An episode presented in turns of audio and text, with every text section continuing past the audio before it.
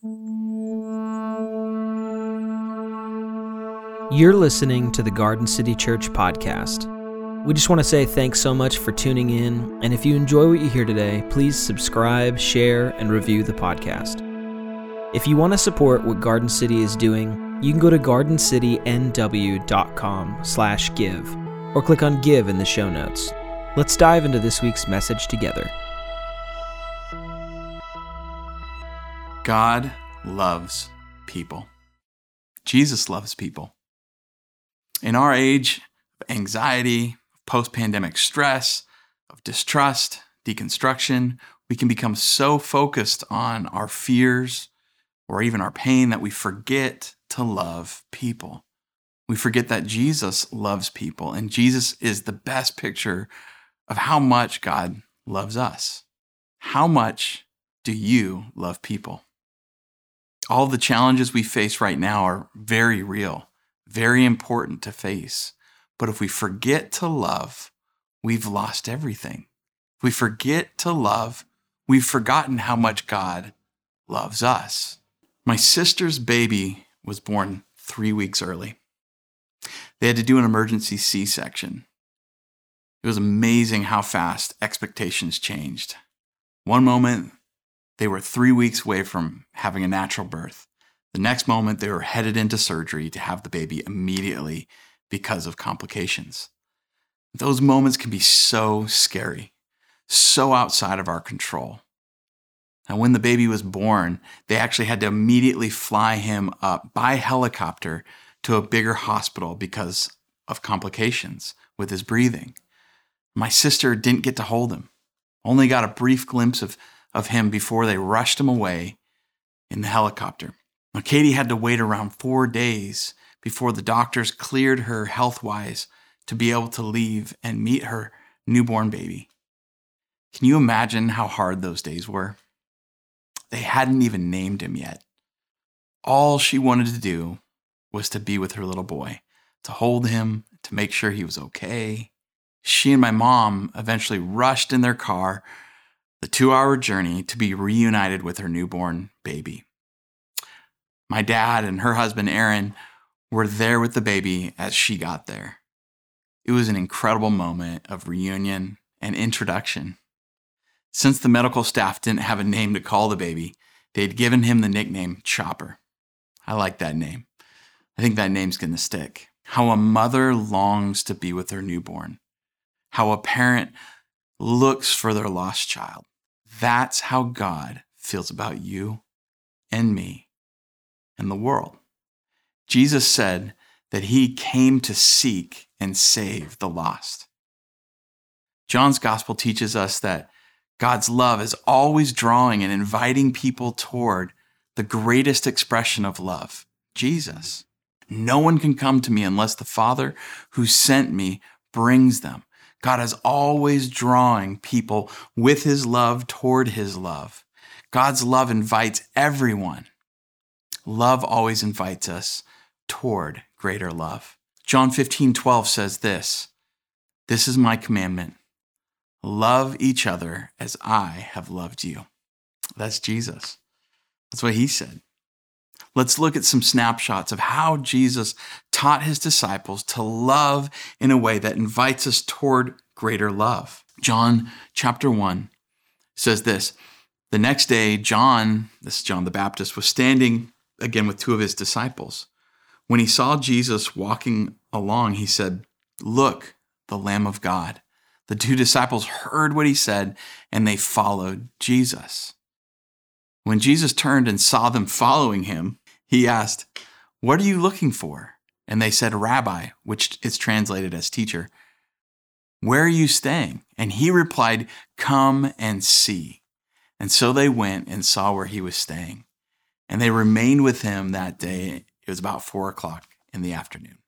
If you struggle with the idea of bringing someone near religion or near religious people, I think Jesus first says to us, well, come and see, bring yourself.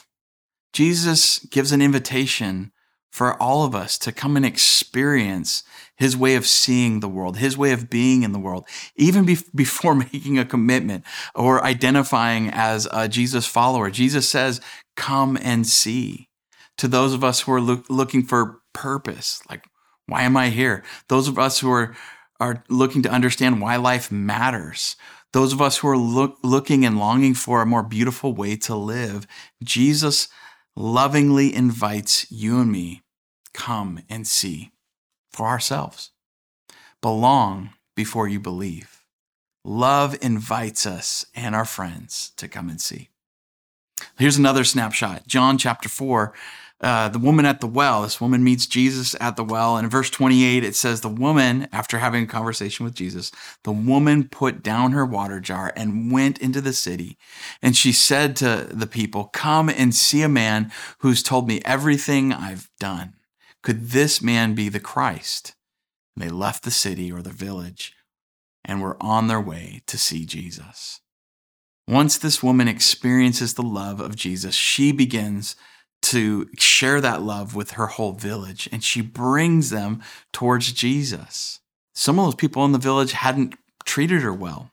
Uh, theologians and historians would say there that she was a bit of an outcast even in her own village and yet she loves those people who have treated her poorly or looked at her as if she's not enough and she's not worthy she loves them love invites the whole village toward greater love mark chapter 2 here's another snapshot after a few days jesus went back to capernaum and people heard that he was at home so many gathered that that there was no longer space, not even near the door.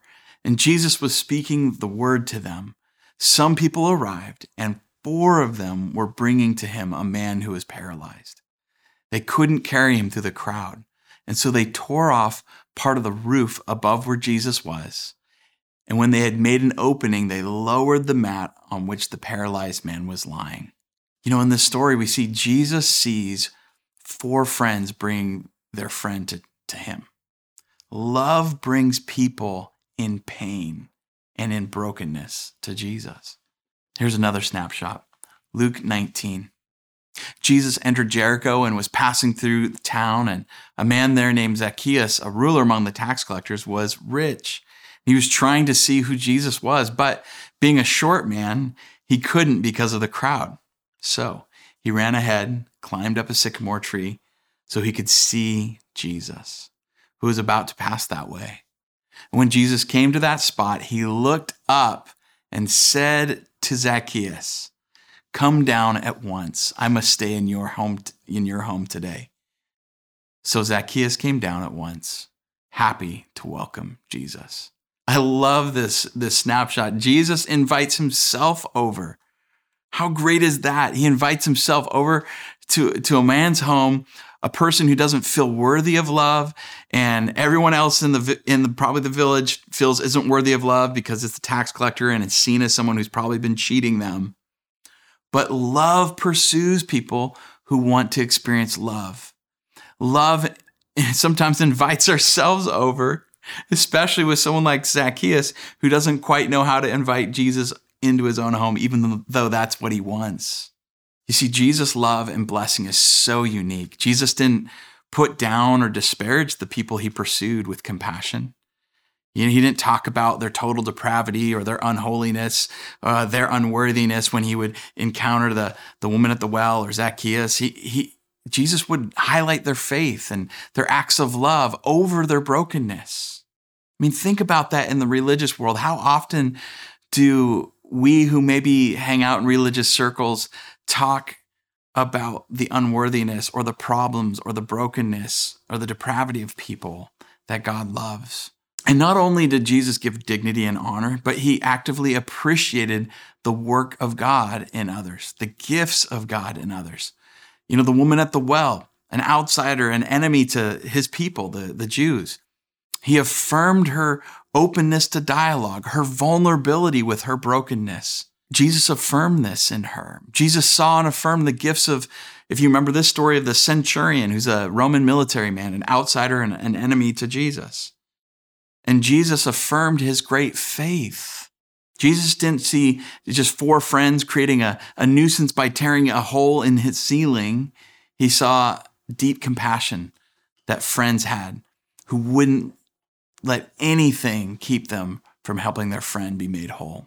He saw their gifts. To the outsider in our midst, to the doubters, the strugglers, the broken, those tuning in that might not feel worthy or enough, thank you for your gifts of doubt, of struggle, of vulnerability. You make my faith grow stronger and you bless, you bless the Jesus community.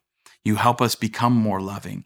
You help us go deeper with the questions you bring, and you help strengthen our faith to make it something um, better and more beautiful by pressing on some things that maybe we haven't thought of. Thank you for the way you see the world. Thank you for engaging. I want to always see God's gifts of love in you and in others who might be kind of leaning in, who might feel on the outside. I just want you to know that Jesus sees you too. We are so grateful for you. Remember the beginning of this of this talk? Jesus says to all of us, love each other just as I have loved you. The way Jesus loves, we are to love. So may we love in a way that invites others to a greater love, bringing the hurt and the broken, bringing the down and out, bringing the doubter, bringing yourself, maybe the doubter in you, the brokenness in you, bringing all of that toward Jesus. A life of love isn't a life of knowing everything, uh, never struggling, never doubting. It's a life of invitation, a life that invites us to curiosity, to wonder, to exploration, to, to it, like a life where we're, we're searching and seeking and looking at the universe that God has created, a world filled with God's love, beauty, truth, and goodness. Are we willing to explore that world with Jesus? We're in the Easter season. It's a time to remember that God's love overcomes all forms of hate, evil, despair, and death. I think hearts right now are hungry for love. Hearts are open to explore new ways of seeing and being in the world. If you or someone you know don't feel worthy of God's love, you feel like you're on the outside looking in, Jesus says he wants to come into your life and be in your home, just like Zacchaeus. If you or someone you know is searching for purpose, Jesus says, Come and see, come experience for yourself. If you or someone you know feels like a skeptic, uh, a total outsider, not sure, come and dialogue with Jesus. Come spend time with them. If you or someone you know is hurting, broken, and unable to maybe even move on their own, come and be with the healer or pick them up and bring them to the healer? Would you invite someone toward love this Easter season? Would you invite even a few from your village to move toward greater love, toward Jesus? I want to encourage you look for people in your life that God has sent you to love. In the best way you know how, invite them with love toward a greater love. And that greater love is in Christ Jesus. I love you so much. We'll see you next week.